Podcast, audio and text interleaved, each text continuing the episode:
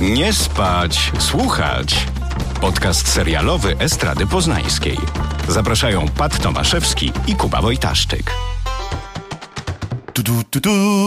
To 84. odcinek Nie spać, słuchać. 84. Folge. Bitte schlafen Sie nicht, bitte hören. Czy zakładasz, że ktokolwiek z Niemiec nas słucha? A ja wiem, chciałem właśnie dlatego zacząć internacjonale, ponieważ mamy oficjalną mapę słuchalności podcastu Nie Spać Słuchać i bardzo nam miło powitać wszystkich Polaków, wszystkie Polki, całą Polonię, która słucha nas poza granicami kraju. Welcome! To our friends in France, bienvenue. To our friends in Spain, welcome. Jak jeszcze znasz języki, Kuba? Nie znam żadnych. Zazdroszczę wam, że jesteście za granicą, a nie w tym pięknym naszym kraju. Kiedy zakładaliśmy podcasty Estrady Poznańskiej, myśleliśmy bardziej o dotarciu do mieszkanek i mieszkańców Poznania w czasie pandemii, a to okazuje się, że jest to też niesamowita furtka, by zobaczyć albo usłyszeć, co tam u rodaków, e, będąc za granicą. Więc cieszymy się, że jesteśmy waszym oknem na świat Polski Lufcikiem. i lufcikiem polskim. Azerbejdżan, Korea Południowa, Japonia, Australia, Ekwador, Argentyna. Pozdrawiamy wszystkich, którzy nas słuchają z tych odległych i ciekawych miejsc. Tak. Kuba, tak. Bardzo się cieszę, że jesteście z nami. No co, co mogę więcej powiedzieć, Pat? Jak przywitasz Polonię, Kuba? Arrivederci. Arrivederci. Szanowni rodacy, szanowne rodaczki. Rodaczki to jest dobra forma? Tak. Jak kozaczki to brzmi. Dobrze, zrób zapowiedź, proszę. Już mi się nie chce. o czym dzisiaj w odcinku Nie Spać Słuchać 84. 84. To to pamiętam. A wiesz, jak jest 80 po francusku? Nie interesuje mnie to. 80? 90? 90? Kaddivan? Oj, Holender Ka- i tyle nauki poszło w piach. Dzisiaj rozmawiamy o dwóch serialach, z czego jeden jest dostępny w Polsce, drugi być może będzie, a mianowicie Shrink Next Door od Apple, to już możecie zobaczyć, a drugim e, jest nowa odsłona Dextera, A New Blood, taki jest podtytuł. Bez A, New Blood. Nowa, świeża krew. Sa, sa, sa, sa. I To było nawiązanie do milczenia owiec. jest to bardzo y, dziwne, ponieważ serial już w Ameryce zadebiutował, mieliśmy okazję go zobaczyć, a w Polsce stacje i streamingi milczą na ten temat, chociaż jeżeli jest takie milczenie, to zakładam, że jakiś Kanal Plus się pewnie zainteresuje. A tu w Polsce cichosza. Bardzo jest to dziwne, tak, bo jest to temat e, chodliwy. Wiele stacji walczy od niego za granicą, żeby pokazać, a w Polsce nikt nie zapowiedział jeszcze tych nowych odcinków. Być może chcą zrobić na zasadzie binge-watchingu, wypuścić wszystkie odcinki po premierze w Stanach i, i wtedy dać jako niespodziankę. Zobaczymy. No mieliśmy dziennikarską możliwość zobaczenia kilku odcinków najnowszej serii Dextera. Bardzo wyraźnie producenci zaznaczają, żeby nie używać hasła sezon 9, tylko że jest to nowa, limitowana seria nawiązująca do poprzedniego serialu. Dexter New Blood. Ale nie tylko o tym w Nie Spać Słuchać. O czym jeszcze? Kilka dni temu zadebiutował trailer, tak chyba można powiedzieć, nowego sezonu Stranger Things. To jest bodajże czwarta odsłona tego jakże popularnego serialu. No i co ciekawe, serial dopiero będzie miał premierę w latem 2022 roku, a już dostajemy no pokaźny, pokaźny e, kawałek tego, co zobaczymy w zbliżającej się nowej odsłonie. I moje pierwsze skojarzenie, nie wiem Pat, jak, jakie było twoje, to to, że te dzieciaki mają już chyba 40 lat. Moje pierwsze skojarzenie było takie, że pomyślałem sobie, o, dawno nie widziałem Twin Peaks, w którym Laura Palmer miała 35 lat, ale grała nastolatkę. No, to bardzo blisko byliśmy. No, faktycznie te dzieciaki to już nie są dzieciakami. No już, znaczy na pewno grają młodsze, e, młodsze swoje odsłony cały czas, ale no do takich nastolatków wczesnych, jakimi byli na początku, wiele im brakuje. I teraz jest pytanie też, czy twórcy po prostu, znaczy na pewno no, ciągną dlatego, że to jest super popularny serial i przynosi e, duże dochody, nie tylko z oglądalności, ale również z tego całego, wiesz, merchandisingu, czyli laleczek, y, gier i innych Laleczek. pierdół. No, figurek, no. Laleczek. Laleczek czaki. Laleczka Demogorgon. Na pewno masz z cztery. Spoglądam w lewo, raz, dwa. No, Dawno to- nie odkurzałem. przykryły się śniegiem, idealnie na zimę. Proszę powiedzieć, e, co w tym trailerze widzimy. Dear Mike, today is day 185. I am ready for spring break, mostly because I get to see you. We will have the best spring break ever. Widzimy Eleven w szkole, która nie jest popularną dziewczyną, jest wyśmiewana przez rówieśników. Widzimy pewną eksplozję. Widzimy przyjaciół, którzy znowu popadają w tarapaty i powiem wam, że widzimy ponownie klimat nostalgiczny, ale już kończące się lata 80. i wchodzące lata 90. Stranger Things zawsze grało na tym em, sentymentalizmie związanym z epokami, które minęły. Ja mam olbrzymią taką prośbę do twórców. Mam nadzieję, że bracia słyszą, że już skończmy z tym demogorgonem i dajmy coś innego, bo ja już jestem zmęczony tym potworem serio, tak serio. Ale tak serio. Seriously. No a czy teraz nie będą Rosjanie atakować? To by było super. Nawet super, dodam z. No bo tak skończył się poprzedni sezon, że ten szeryf. No tak, tylko że tam też był ten demogorgon w Rosji. Aha, no tak, no tak. No to będzie ro, ro, rosyjski demagorgon.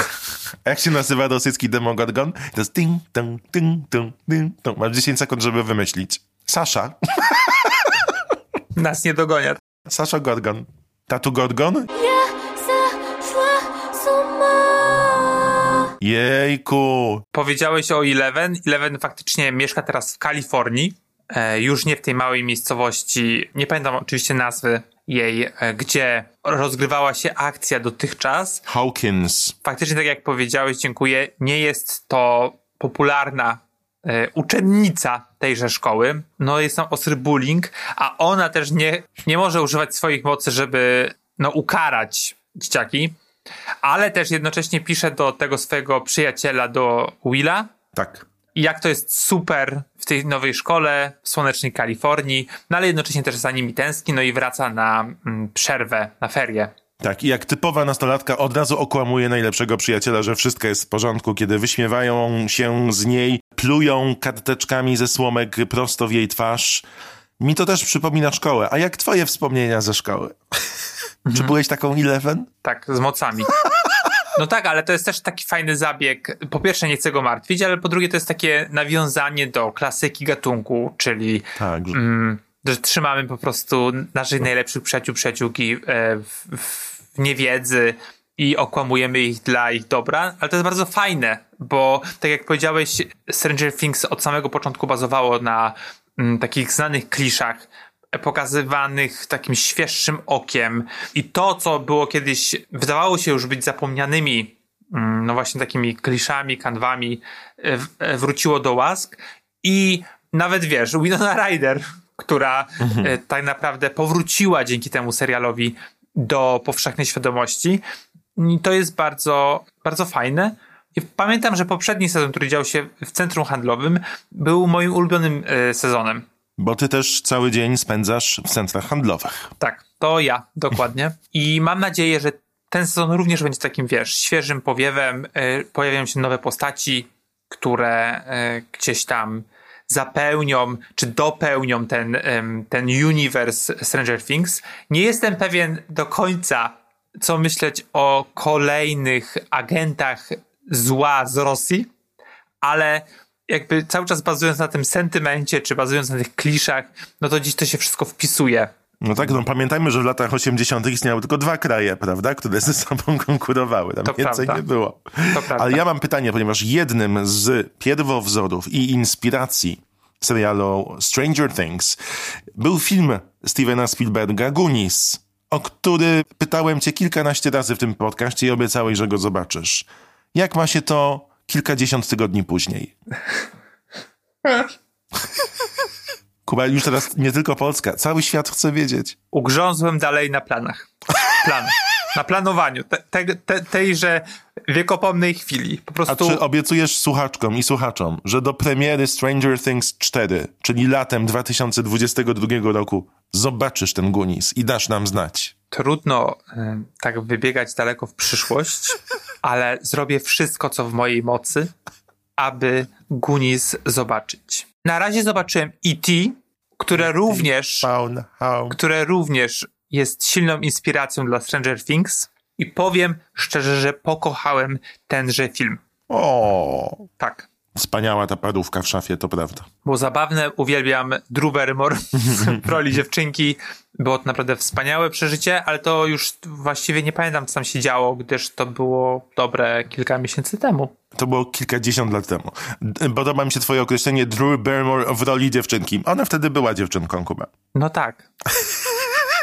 Ale e, w międzyczasie oglądałem e, bodajże na HBO taki dokument o nastoletnich e, aktorach i aktorkach. W sensie takich, wiesz, że popularność zdobyli, czy zdobyły, będąc w wieku, no właśnie Drew Barrymore, czyli tam 7 lat i tak dalej, czy tam 5. I właśnie ten chłopak, który gra tą główną postać w E.T., nie pamiętam tego aktora, jak on się nazywa, opowiadał, że jak się spotkał z Drew Barrymore na planie, to Drew Barrymore mówi, w ilu filmach grałeś?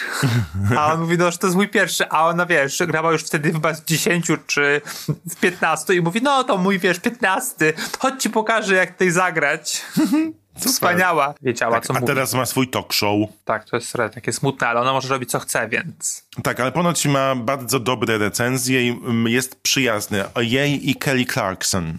A tak, zaakcentowałem to Clarkson zupełnie niepotrzebnie. Słyszałem. Clarkson. No dobrze. To to newsy, chociaż ja mam jeszcze kilka rzeczy, o których chciałbym porozmawiać. Mówisz, że zacząłeś sobie oglądać po raz pierwszy Seks w Wielkim Mieście. Czy jesteś fanem Samanty? Tak, ale Uuu, jest ale. Nie wiem, czy chcemy słuchać. Teraz proszę odejść od e, radioodbiorników. Radioodbiorników! Od słuchawek na chwilę. Kuba będzie mówił, jak nie lubi Samanty. Nie, ja bardzo lubię Samantę i to jest jedna z moich ulubionych postaci. Oczywiście ten serial, no trochę się zestarzał tak sobie, no to jest jednak 98 rok, pierwszy sezon, więc nie oszukujmy się, Czy w ale... pierwszym sezonie jest jeszcze tak, że tam są wypowiedzi ludzi? Takie niby sądy? Tak, tak, Tak, tak, tak, tak. głównie białych. Jakby rosłem do tego momentu, jak zacząłem oglądać e, Seks w Wielkim Mieście tak już świadomie, mm, w, z takim przekonaniu, że Samantha jest moją ulubioną bohaterką. I tak było wcześniej, ale im bardziej e, się wkręcam w akcję tego serialu, no to jednak Miranda, Czyli cynizm. tak, jest numerem jeden. I też wydaje mi się, że one wszystkie tam dobrze grają, ale jednak Cynthia Nixon, przynajmniej w tym pierwszym sezonie, bo na razie go skończyłem, no ewidentnie jest najlepsza. Ale nieprzerwanie ta brunetka jest najgorszą postacią.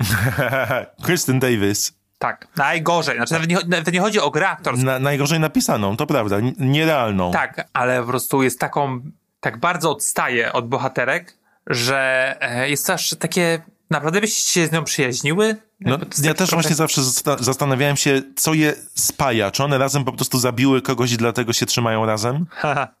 To by było super, gdyby na przykład w tym nowym się do, do tego doszło. No, na mo- Podwaliny Sam, przyjaźni. tak, Samantę by zabiły. Połączone z I Know What You Did Last Summer. O. I z laleczką Chucky. A propos Kim Cattrall, Kim Cattrall dołączyła do obsady Jak poznałem waszego ojca, czyli kontynuacji, niedokładnej kontynuacji How I Met Your Mother, czyli Jak poznałem waszą matkę. W tej wersji, kiedy odwracamy płcie, główną postacią jest Hilary Duff, czyli niegdyś piosenkarka, też aktorka, a mm, Kim Cattrall zagra ją z przyszłości, tak jak e, Josh Radnor i Bob Saget robili w oryginalnym serialu. No, zobaczymy jak to będzie, ponieważ e, reakcje na pilota są różne, no ale Kim Cattrall nie bierze udziału we wszystkim. No i będzie też przede wszystkim grała tu tylko audio. Więc się nie napracowała. Będzie mogła nagrywać z domu, z szafy. Tak jak my. Tak jakby. Ja y, mam przy stole mikrofon, pod kocem co prawda, ale przy stole. A propos odgrzewanych kotletów, może przejdziemy do Dextera. Tum, pam, pam, pam, pam. Bardzo mnie zasmuciło, że twórcami muzyki nie są te same osoby, które robiły ją w pierwszych częściach. To był I jeden to z... cię zasmuciło? To mnie zasmuciło bardzo. Bo Daniel Lecht ani John Lecht nie działają przy tym. Jest co prawda wykorzystany w napisach końcowych element, który znamy, pewnie takie oczko dla widzów, ale cały Dexter dla mnie żył otoczką, czyli zdjęciami, muzyką, dialogami, obrazem. Już powiedziałem zdjęciami. Ale to ważne, więc powiem dwa razy. I tak sobie czekałem i mówię, ach, czekam na pierwsze sceny, czekam na drugie sceny, a tymczasem poznajemy Dextera, uwaga, będą spoilery, ale nieduże, na dzień dobry bez tej słynnej narracji. I to chwilę trwa, zanim usłyszymy coś z jego głowy. I goni ewidentnie komputerowanego, komputerowanego jelenia. Serial killer. You love that you're getting away with murder and you cannot wait to kill again. Are you Dexter Morgan? It's me, your son. Harrison. Ja ten serial nie czekałem, jak również go nigdy nie widziałem wcześniej. W sensie oprócz tam kilku pierwszych sezonów, może trzech. Ale czwarty jest najlepszy, Kuba. Już rozmawialiśmy o tym kilka razy. Nie interesuje mnie to. E, John I- Lithgow jako Trinity Killer, czyli trzecia planeta od Słońca, Aha. w roli seryjnego mordercy, to jest coś, co by ci się bardzo spodobało. Szczególnie, że aspirujesz do takiej roli. To prawda. Ale nie przeszkodziło mi to, żeby załapać akcję tego serialu, który dzieje się, ten najnowszy sezon, czy ta najnowsza część dzieje się tak 10 lat po e, Tak. wydarzeniach z ostatniego ósmego e, sezonu. Dodajmy najgorszego w historii telewizji. No i zacząłem się zastanawiać, ponieważ w 2006 roku, jak ten serial debiutował, no to Dexter był tak, takim powiewem świeżości. Nie mieliśmy takiego bo antybohatera na ekranie jeszcze. Oczywiście było Soprano i był House, ale to były cały czas te seriale były w toku. Walter White czy Don Draper jeszcze w ogóle nie powstali. No i ten Dexter był super przystojny. Jakby Michael C. Hall przyszedł do nas prosto z sześciu stóp pod ziemią, no i gra nagle zupełnie inną postać. No i wiesz, no i oglądasz taką, y, tak próbuję sobie to przypomnieć, że oglądałem taką postać, wiesz, z jednej strony policjant, taki detektyw, a z drugiej strony, wiesz, nocą po prostu z błyskiem w oku zabijający złoczyńców, żeby spełnić jakieś takie własne dark po prostu potrzeby. Żądzę zaspokoić i oczyścić Miami z nieczystych dusz. Ja pamiętam, że to był rok 2006, dobrze mówisz, że w grudniu napisałem pierwszy artykuł do Wirtualnej Polski w temacie Dextera. Pamiętam bardzo dobrze noc, w której otrzymałem płyty DVD ze Stanów z Dexterem, z pierwszym sezonem. Wow, bardzo mnie to wciągnęło. Czy tutaj było podobnie, Kuba? Tak, minęło 15 lat. Wiele w seriali już zobaczyliśmy, wiel, wielu bo, antybohaterów i antybohaterek poznaliśmy, A to ty oglądasz dużo seriali? Pierwsze słyszę. a Dexter, ten New Blood, no przez te 15 lat się nie zmienił. I myślałem, że zdechnę. Ponieważ to, co było nową w 2006 roku, no to takie, że jeszcze nie znaliśmy tego wszystkiego, nie znaliśmy tych tropów antybohaterskich. To wszystko było świeże, nie wiedzieliśmy, co on zrobi. A teraz, wiedząc już to, miałem takie poczucie, że każdy kolejny krok Dextera jest przewidywalny. To mało. Że wiesz, w pewnym momencie będzie dobrą postacią, będziemy się o niego troszczyć, będziemy mu kibicować, a z drugiej strony pokaże zaraz tą swoją negatywną stronę, to opętanie, czy no, ryce na szkle psychiki i dokładnie w tych momentach, kiedy wiedziałem, że to będzie, to się wyda- wydarzało. I nie miałem żadnego takiego poczucia, że, że obcujesz czymś innowacyjnym i jednocześnie wiedziałem z jednej strony, że to jest ukłon w stronę fanek i fanów tego serialu, którzy być może i które się, być może się stęskniły i stęsknili za, za tą produkcją, chociaż wątpię, a z drugiej strony nie wiedziałem w ogóle, dlaczego to powstało. I tu miałem taki dysonans, że z jednej strony mówię, dobra, przecież kto zabroni Showtime'owi zrobić ten, ten serial? No nikt. Być może ktoś na niego czeka, okej, może Michael C. Hall chciał wejść znowu w tę rolę i zakończyć życie czy żywot Dextera w taki sposób, yy, taki wiesz, prawomocny, skoro ten ostatni sezon był beznadziejny. Ale z drugiej strony sobie myślę, serio, jakby why, dlaczego, po co? Tell me why. Proszę bardzo, Encyklopedia Dextera, Pat Tomaszewski, odcinek 954. Odpowiem ci na wszystkie pytania. Otóż ostatni sezon Dextera był tak źle odebrany, że serial cały czas jest w rankingach najgorszych zakończeń telewizyjnych produkcji.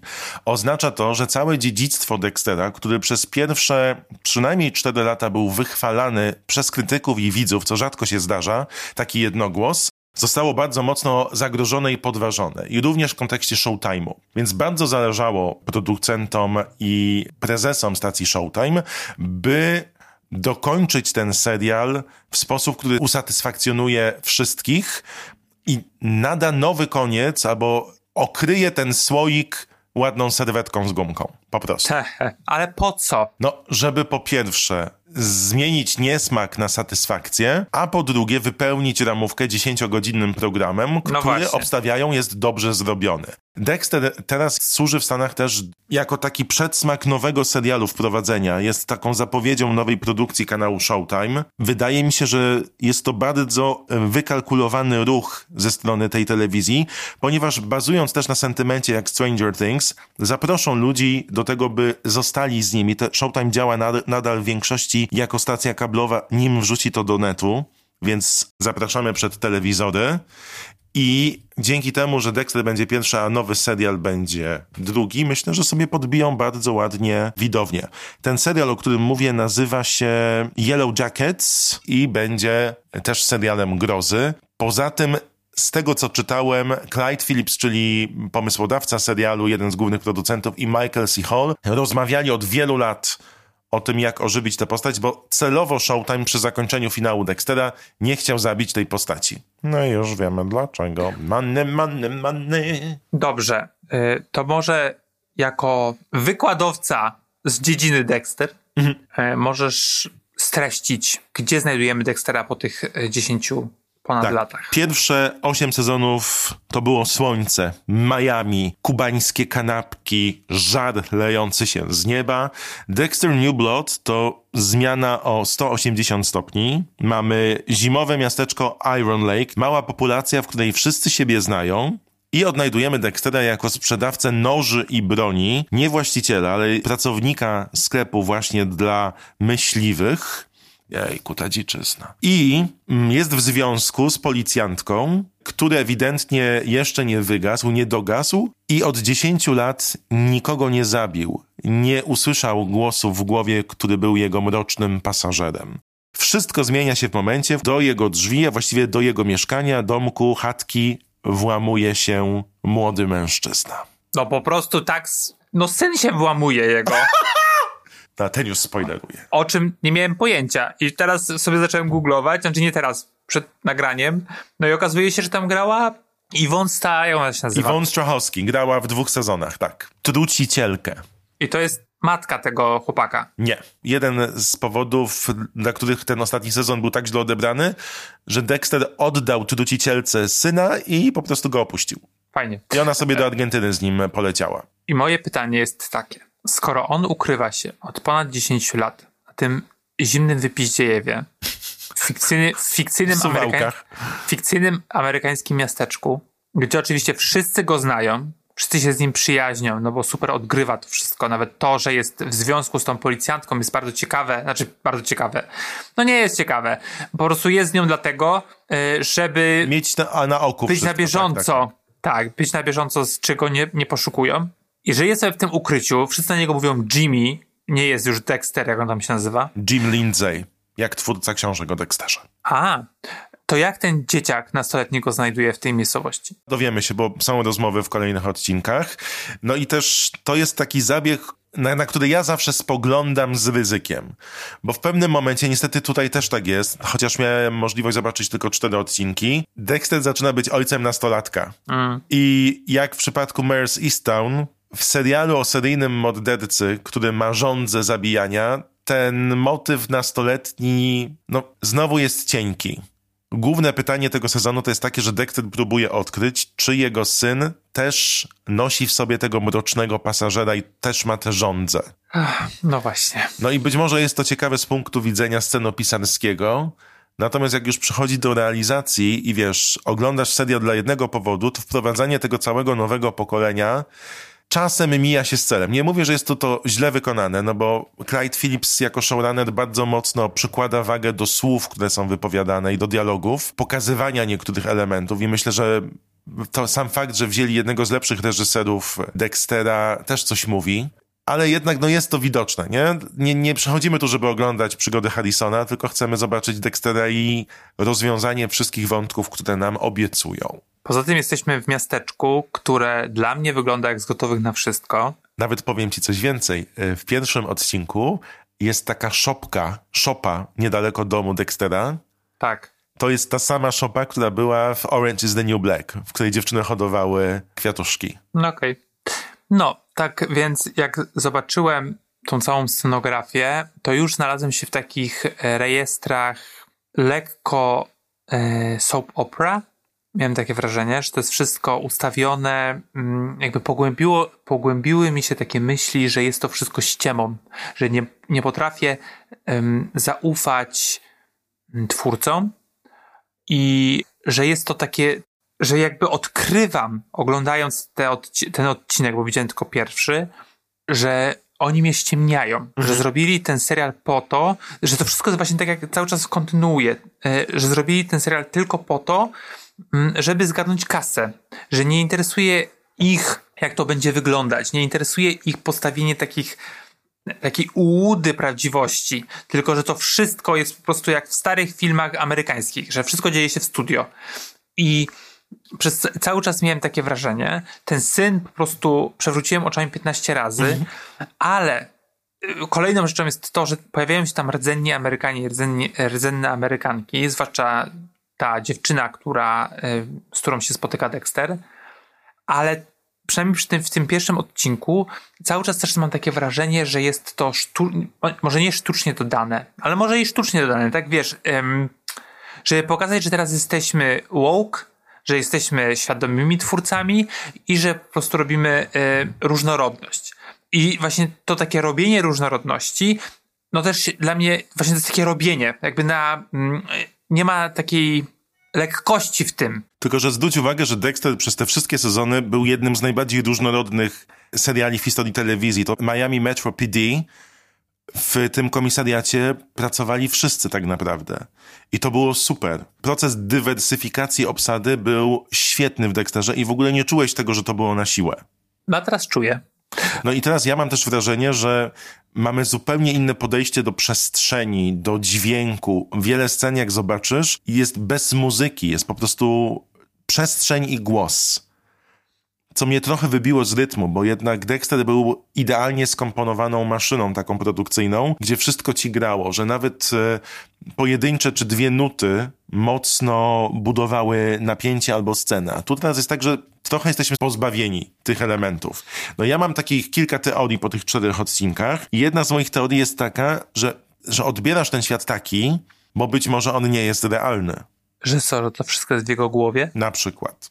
Na Szczególnie, bank że czytałem wywiad z Clyde'em Phillipsem, który powiedział, że sezon jest tak zbudowany, on będzie miał 10 odcinków, że finał rozwali internet.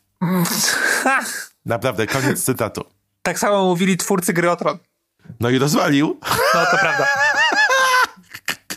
Tak samo mówił twórca rodziny Soprano. I wszyscy uderzali w telewizor, mówiąc, co się stało. To akurat jest I prawda. dzwonili do operatora kablówki. Nie wierzę mu, dlatego, że Jesteś nieufny. z, z prostej przyczyny. Powiedziałeś, że nie słyszymy głosu Dextera, tego takiego z offu, jego, nie wiem, alterego, nie wiem, czy to można tak nazwać. Dark Passenger. No, nie będę używać tego. A zresztą kicz- Passenger gra na początku Tak, tekstu. nie będę używać tego kiczowatego ym, Proszę użyć. Nie. Proszę użyć. Ale, żeby jakby zrównoważyć ten głos, widzimy Debrę, czyli siostrę, martwą siostrę Dextera, tak. która się pojawia i Jennifer do, Carpenter. i do niego mówi.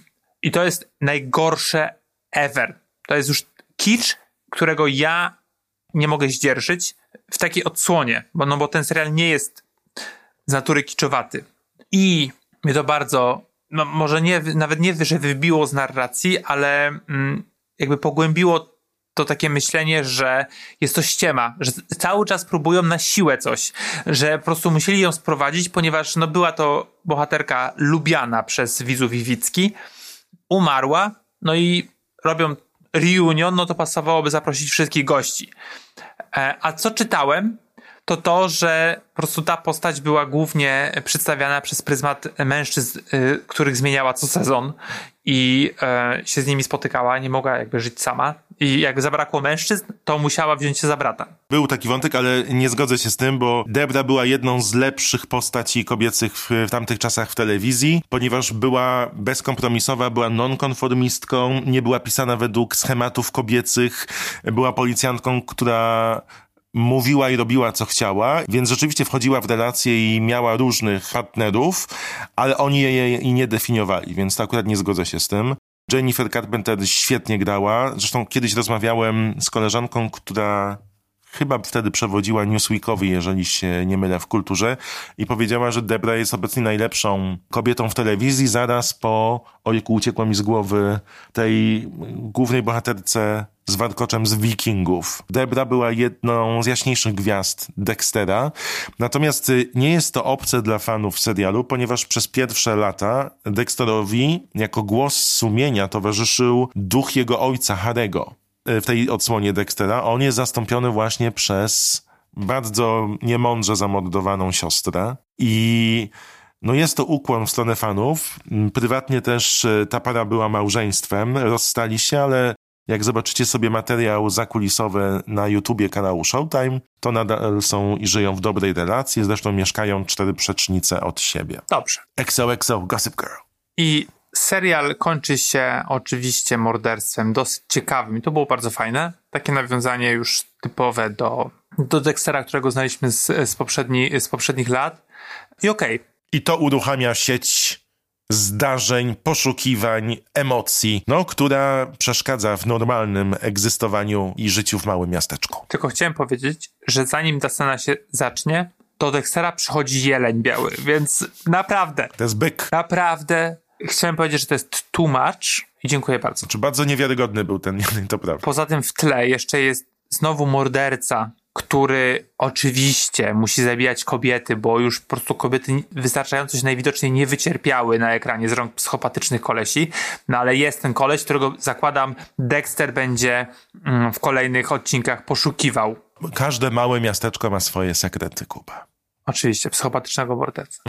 Dobrze, to nie jest serial dla mnie. Zakładam, że ty też nie pałasz jakimś wielkim optymizmem, tylko oglądasz to dlatego, że jesteś fanem po prostu serii i masz sentyment. Oj, mam ogromny sentyment, bo od tego się zaczęły moje dziennikarskie wertepy, od tego zaczęły się moje sympatie dla antybohaterów i antybohaterek i bardzo lubię, zresztą kiedyś nawet sobie pisałem, pamiętam, że monologi Dextera, te wewnętrzne, ponieważ on zawsze mówił, że on nie jest człowiekiem, tylko naśladuje i obcuje z ludźmi i zastanawia się nad wieloma aspektami człowieczeństwa. Te monologi były majstersztykami momentami. I byłem pod ogromnym, nawet użyję tego słowa, gargantuicznym wrażeniem pisania tego przez te pierwsze cztery lata. Uwielbiam sierżanta Doaksa Surprise, motherfucker! i Masukę. No, generalnie cały ten komisariat dla mnie był fantastycznie złożony. Tutaj tej charyzmy na razie od bohaterek i bohaterów jeszcze nie czuję. Być może jest to zabieg celowy, A obejrzałeś cztery odcinki, to już powinieneś poczuć chyba. ale powiem ci, że no, intryguje mnie, w którą stronę pójdą, bo na razie to się rozwija bardzo klasycznie. Nie ma takich, wiesz, rzeczy, które mu- łapią cię i mówisz, o, muszę zobaczyć to dalej. Idzie to bardzo klasycznym tropem Dexterowym, jeżeli ktoś widział te osiem sezonów. Więc liczę, że ta druga część sezonu, no to już będzie taki ekstra emocjonalny roller coaster. I zobaczymy, czy tak będzie. No ten minus jest taki, że teraz przez trzy tygodnie ludzie będą delektowali się kolejnymi odcinkami, a ja muszę czekać cztery tygodnie, żeby zobaczyć, co dalej. No takie życie. Ale powiem ci jeszcze jedną rzecz. Kiedyś byłem na takim etapie, że bardzo sobie mówiłem głośno, Boże, tylko żeby nie umrzeć zanim Dexter się nie skończy, bo co to za życie? Teraz tak nie mam. Eee, no, to, to myślę, że to będzie ciekawy segway do naszego kolejnego serialu, ponieważ takie myślenie jak ty powoduje, że otwierają się drzwi e, psychoterapii i zapraszamy, zapraszamy tutaj, żeby porozmawiać o swoich myślach i słowach. To będzie bezpieczna przestrzeń. No dobrze, nie wiem czy jest polski tytuł, e, wydaje mi się, że nie. Serial nazywa się The Shrink Next Door. Jak byś przetłumaczył? Terapia u sąsiada? Terapeuta z sąsiedztwa. Jak dziewczyny z sąsiedztwa. No dobrze, za The Shrink Next Door na Apple'u odpowiada między innymi pan, który nazywa się Michael Showalter jego możecie kojarzyć między innymi z takiego serialu jak Search Party, on za, za nim stoi również Wet Hot American Sama, to bardzo takie znane amerykańskie mm, śmiechowisko. E, Jest producentem... e, Śmiechowisko, ty tego użyłeś? Wspaniałe. no co, jest, jest również... Ja przypomnę, że Wet Hot American Summer to najpierw był film, Tak. który był przyjęty na zasadzie what the fuck, ale wszyscy bawili się świetnie, a potem były aż dwa sezony na Netflixie, które były tak wspaniale głupie. Ojejku, jakie to było wspaniale głupie. I wyreżyserował również Bardzo fajny film, nazywa się The Big Sick i tak cię kocham po polsku. nie wierzę, nie wierzę. Tak na prawdziwej historii. Tak, z, ze wspaniałym aktorem Kumail Na- Nanjianim. E, No i teraz dostajemy The Shrink Next Door i to jest na podstawie podcastu. A podcast jest na podstawie prawdziwej historii. I think I can help you. He's a miracle worker, psychiatrist, business partner, best friend. He just has no boundaries, and I don't trust him. I am going to take care of everything. Feels good, doesn't it? To może zarysuję akcję, co? Dobra, uwaga, bierzesz akwarelę? Tak, maluję. Maluję jak tutaj e, artysta bez ucha, jak on tam się nazywa. Malujesz ją? Jest rok 1981 i poznajemy Martiego, którego gra Will Farrell. Jest on szefem fabryki materiałów, Sprzedaje tekstylia i materiały. taki dużego... Hurtownia. Du, du, dużej hurtowni na Manhattanie, którą prowadzi razem ze swoją siostrą Phyllis, którą gra Catherine Hahn, zaraz po niedawnej śmierci ich ojca. No i jej, jego ojciec, znaczy ich ojciec był tak, taką osobą, która faktycznie zarządzała, był taki charyzmatyczny, przynajmniej z opowieści, a no Marty nie do końca taki jest. Raczej popada, no jest taki egzaltowany, wpada w panikę, boi się ludzi. No i do, do pionu go właśnie zawsze sprowadza e, Phyllis, która faktycznie się martwi o niego, jest taką, no, opiekunką, którą jakby t- tę rolę przejęła pewnie po rodzicach. No i w momencie, gdy po raz któryś e, Marty e, zamyka się w sobie i nie chce obsługiwać klienta, ponieważ się boi, postanawia go zapisać na terapię. No i to się dzieje w takiej żydowskiej e, społeczności. No i więc też tego terapeutę e, szuka żydowskiego, no i natrafia na doktora Izaaka Helschkopfa, którego gra Paul Rad. No i do niego, do niego go zapisuje, nie wiedząc, że tenże doktor no, prowadzi taką dyskusyjną, bym powiedział, terapię, czy sposób spotykania się ze swoimi podopiecznymi, swoim, y, bo no, nie do końca jest to tylko siedzenie na kozetce. No i przynajmniej przez pierwsze kilka odcinków Marty wydaje się być początkowo niechętny, ale później bardzo się angażuje w tę terapię. E, Z prostych względów, ponieważ Izaak no jest trochę jak jego ojciec. To znaczy mówi mu, co ma robić, jak ma działać. A że Marty ma problemy z podejmowaniem decyzji i z wyrażaniem własnego zdania, wchodzi po prostu w tę relację jak w masło. Ale żeby, ser- żeby mógł serial nas przytrzymać przed ekranami, no to pierwszy odcinek zaczyna się od tego, że jesteśmy 10 lat później, czy tam nawet więcej, 20 lat później w przyszłości, no i Marty jest na imprezie u, u Izaaka i po prostu dewastuje część jego, no nie wiem, podwórka. Więc wiemy, że coś w tej relacji poszło nie tak. I proszę mi, Patrycjuszu, powiedzieć, czy A, zgadzasz się z, z moim streszczeniem, B, jak odbierasz e, odcinki, które do tej pory zobaczyłeś? Wydaje mi się, że to streszczenie było dłuższe niż ten odcinek. No bo to jest zawiła fabuła, zawiła.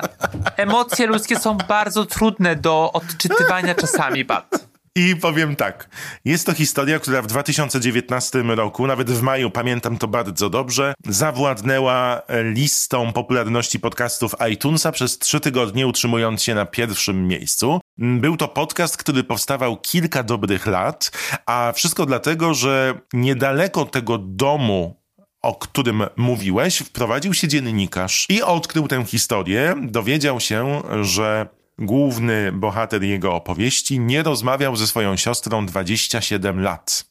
I zadał proste pytanie, dlaczego, skąd to tak?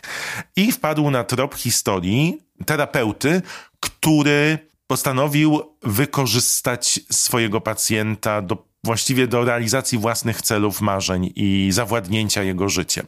I tak powstał podcast. Miał powstać artykuł w New Yorkerze, jednak było to zbyt obszerne, by zmieścić w jednym artykule, więc przez pięć lat powstawał podcast, w którym dziennikarz rozmawiał z bliskimi, jak przez te 30 lat doszło do zawładnięcia życiem, co ciekawe, świadomego. Bo to nie jest tak, że ktoś został więziony w piwnicy i zabrano mu wszystko, tylko świadomie z roku na rok ten terapeuta wpływał na e, głównego bohatera historii. Po pierwsze, wykluczył z jego życia całą rodzinę, po drugie, przejął jego biznes, po trzecie, uruchomił nowe firmy i nowe spółki, w których był głównym beneficjentem, przejął jego dom, dobudował kolejną część domu i teraz najciekawsza rzecz z całej tej historii, przyjmował dalej innych pacjentów i robił bardzo popularne kolacje i przyjęcia dla celebrytów. I teraz najlepsza część tej historii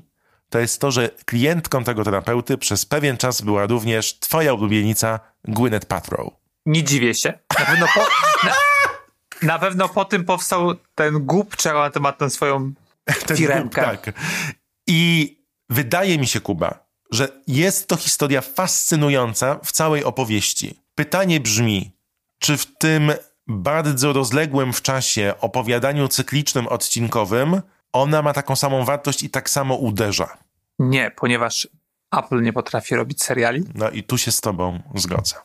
Bo to, co opowiadasz, mm, ta taka nasty historyjka, taka nieprzyjemna i taka, wiesz, no trochę chichoczesz, a trochę jest to obrzydliwe, w ogóle nie jest to właśnie widoczne w tej komediodramatycznej formule i gdzieś to, że ty musisz jednak sympatyzować z tymi bohaterami, sprawia, no, że gdzieś właśnie to takie obrzydlistwo ucieka.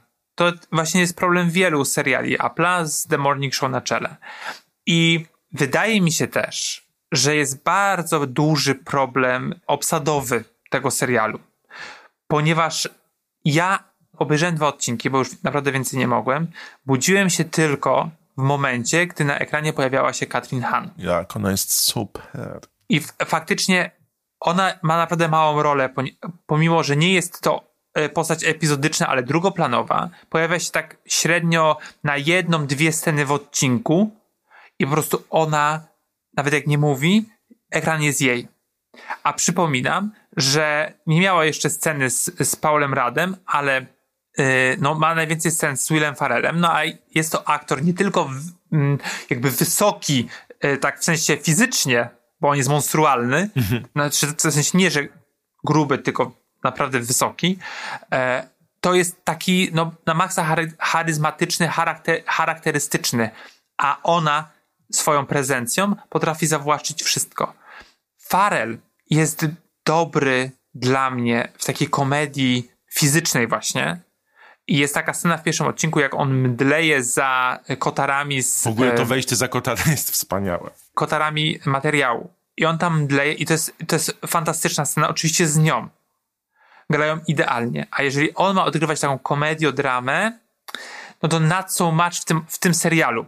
Bo on cały czas jest fantastycznym aktorem, ale tutaj mi coś, coś naprawdę nie gra. I podobnie Paul Rudd, którego cenię, w roli tego doktora mam wrażenie, że gra w SNL-u. Że on odgrywa e, swoją impresję e, terapeuty, niż tym terapeutą jest. Wydaje mi się, że to są zbyt duże postaci na ten projekt. Od razu wchodzą z, z olbrzymimi oczekiwaniami. A tak nie powinno być. A tu już mamy od razu ustawione poprzeczki i czegoś oczekujemy. Ja rozumiem próbę przejścia z komedii do dramatu, co Will Farrell umie robić bardzo dobrze. I wydaje mi się, że na papierze był to ciekawy projekt. I być może jest też tak, że to się świetnie dramatycznie rozwija. Ale sposób, w jaki jest to podawane, nie zachęca do dalszego oglądania historii, która jest na papierze tak fascynująca. Ludzie, to jest 30 lat takiej niewoli psychicznej, gdzie zawłaszczasz czyjeś życie. Dla porównania bardzo mocno doradzam posłuchanie podcastu Shrink Next Door. To, co to się tam dzieje, to, co opowiadają twórcy ludzie, no jest momentami paraliżujące. Ja nie dziwię się, że to dzień w dzień przez 21 dni było na topie słuchania podcastów na świecie, bo tak było. Tymczasem oglądasz ten serial i wiemy, że będzie on tak dostępny, że na początku lecą trzy, a potem nawet nie co piątek, tylko co drugi piątek chyba będą kolejne odcinki udostępniane. I mówisz sobie, ta historia łączy się dopiero jak znasz cały jej konspekt. I tutaj znowu ten model wypuszczania Apple'a działa na niekorzyść serialu. Tak jak w przypadku y, fundacji, tak jak w przypadku inwazji. Powinno być to wrzucone w całości, żebyś miała możliwość i miał możliwość poznać całą tę historię od razu i wtedy powiedzieć: Wow, co to była za przejażdżka. Tymczasem ja nie wiem, czy ludzie będą chcieli 10 tygodni czekać, żeby. Szczególnie, że to nie jest tak budowane dramatycznie. Bo nawet ta impreza, na której on niszczy elementy dekoracyjne, ona nie ma takiego ładunku emocjonalnego.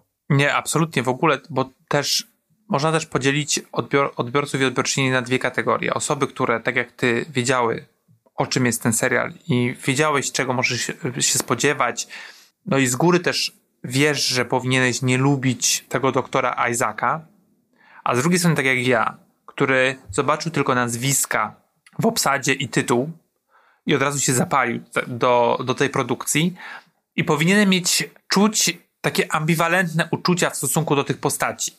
To znaczy lubić, nie lubić Martiego, no i pewnie bardziej nie lubić niż lubić tego doktora.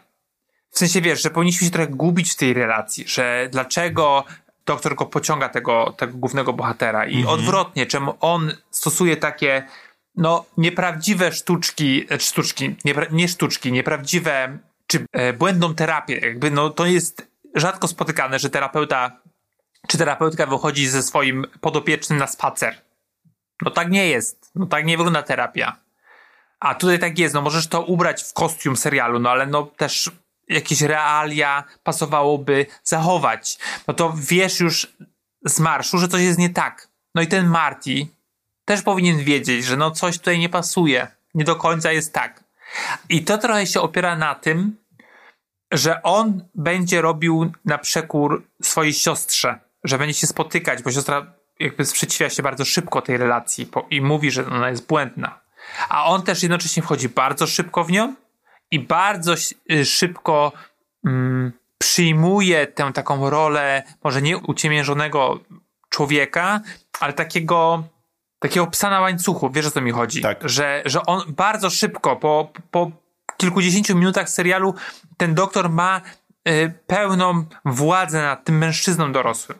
No ale to chyba jest błąd jednak w scenariuszu, w, w budowaniu psychologii postaci, niż że to cokolwiek powinno się więcej. bardziej stopniowo dziać. Tak, tak, tak, tak. A tu jest bardzo szybko, że on go bierze na spacer. I już jest jego. Tak. I już jest jego.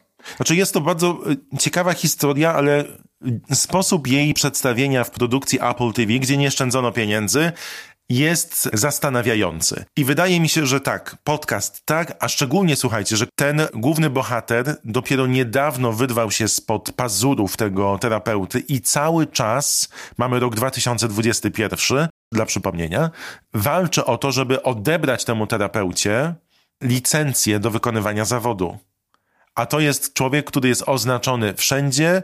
Delikatnie teraz, widząc, e, co się dzieje w podcaście, wycofuje swoje nazwisko z, wiesz, z różnych zasłużonych e, uniwersytetów, publikacji. Natomiast e, on swoimi szponami poprzez zabieranie życia trochę, jakby nie było swoich klientów, no dostał się wszędzie. I to jest też case, który w ogóle na razie jeszcze nie jest w tym serialu poruszony.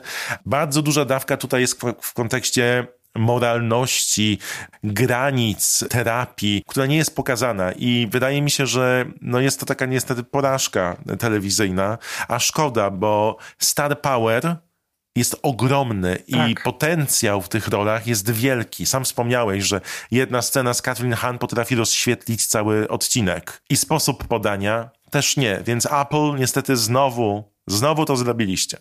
No cóż. I ta puenta Kubę. No cóż, następne. Nie, no to jest to przykre. No. A powiedz mi, jak wszystkie będą dostępne, zobaczysz całość? Nie. nie. Już nie będę tego oglądać. Ale posłuchaj dalej. podcastu, naprawdę warto. No, to brzmi jak reklama. Zapraszam do słuchania podcastu. Naprawdę warto. Poza tym chcę zwrócić uwagę na jeden aspekt. Jest to już, poczekaj, bo był Homecoming, Dirty John, Doktor Śmierć, czyli to jest czwarty serial na przestrzeni dwóch lat, który powstał na kanwie podcastu. Ale jeszcze jest na Apple taki z Octavią Spencer, też na, na kanwie podcastu. No to zobacz, jak się to rozwija. Kto by zagrał w ekranizacji Nie spać, słuchać ciebie? Z polskich czy zagranicznych? No, najpierw z polskich. O matko. Ktoś, jakaś laska ze Spotify, nie ze Spotify, tylko ze Sexify mogła mnie zagrać. O, a do mnie wypożyczą kostiumy z Planety Małp. I mamy to. To był 84. międzynarodowy odcinek. Nie jeszcze. Jeszcze nie? Jeszcze chciałem polecić. To prawie był koniec odcinka 84. Kubo, co oglądasz? Co czytasz? Co robisz? Siedzę. Siedzę i siedzę, myślę i myślę. Chciałem powiedzieć, że bardzo, bardzo serdecznie polecam film pod tytułem Wszystkie nasze strachy O, Jest- polski film polecasz? Ty, Wojtaszczyk Kuba? w reżyserii Łukasza e, Rondudy i Łukasza Guta. Mm, opowiada, znaczy ten film oparty jest na postaci Daniela Rycharskiego, prawdziwego artysty, który jest też homoseksualistą i jest też głęboko wierzący i nie chce dać się wykluczyć z kościoła katolickiego. No i gra go Dawid Ogrodnik. Zresztą okej, w sensie mógłby lepiej, ale jest okej. E, mógłbyś lepiej, Dawid, słyszałeś. Film dotyka y, problemów homofobii w małej miejscowości, ale też, że Kościół katolicki i y, bycie osobą LGBT, no trochę w parze w Polsce nie idzie. No i Daniel w filmie namawia wiernych ze swojego kościoła, tego lokalnego, z małej miejscowości, gdzie cały czas mieszka ten artysta prawdziwy, do tego, aby mm, odbyli drogę krzyżową w intencji nastolatki zaszczutej przez swoich kolegów i koleżankę e, przez to, że, e, że jest e, lesbijką. Film jest bardzo fajny. Zdziwiłem się, że to jest polski film. Został też zresztą nagrodzony Złotymi Lwami w Gdyni w tym roku. Zdobywa bardzo dobre recenzje. Ma świetny cast, taki drugoplanowy, zwłaszcza Maria Maj, która gra babcię Daniela. Ta historia jest też dobrze rozegrana i nie bazuje na takich kliszach, e, że no to teraz pokażemy jak to jak to jest źle w kościele, a tutaj pokażemy jak to społeczność LGBT jest wspaniała, bo nie o to w tym wszystkim chodzi. E, I uważam, że to jest jeden z najlepszych polskich filmów, jakie widziałem e, w ostatnim czasie. Jak nie takich, wiesz, europejskich. E, Więc polecam wszystkie nasze strachy. Ja obecnie słucham dwóch rzeczy. Pierwsza to jest audiobook Miriam Margolyes This Much Is True. Możecie ją kojarzyć jako jedną z bohaterek Call the Midwife albo Professor Sprout z Harry'ego Pottera. To jest jedna z najlepszych gościń talk showów w historii telewizji. Polecam jej wywiady u Grahama Nortona. Skończyła 80 lat i w czasie pandemii postanowiła opisać swoje kolorowe życie. W audiobooku jest narratorką własnej historii i to jest wspaniałość. Ja się śmieję, a czasami nawet wzruszam. To są tak szczere, tak fantastyczne, momentami też tak radosne i tak nieprawdopodobne historie, że ponownie zauroczyć się można tą niesamowitą panią. Bardzo polecam. Audiobook i książka nazywa się This Much is True, Miriam Margolyes. A druga rzecz, której słucham, to w jeden z ostatnich czwartków Estrada robiła taki festiwal, Estrada Live Festival nazywał się ten festiwal. Trzy razy użyłem nazwy festiwal, a teraz już cztery. I mm, wystąpiła tam Mela Koteluk z kwadrofonikiem śpiewając Baczyńskiego z płyty Astronomia Poety. I powiem ci, że zacząłem sobie słuchać tej płyty i ona jest doskonała. Oto droga. Codziennie odnajduję coś nowego w tych piosenkach. Jeżeli ktoś jeszcze nie miał możliwości przesłuchać tego projektu Meli Koteluk, to bardzo polecam. Mela i pozdrawiam i przepraszam, że głośno czasami cię zaśpiewywałem na koncercie.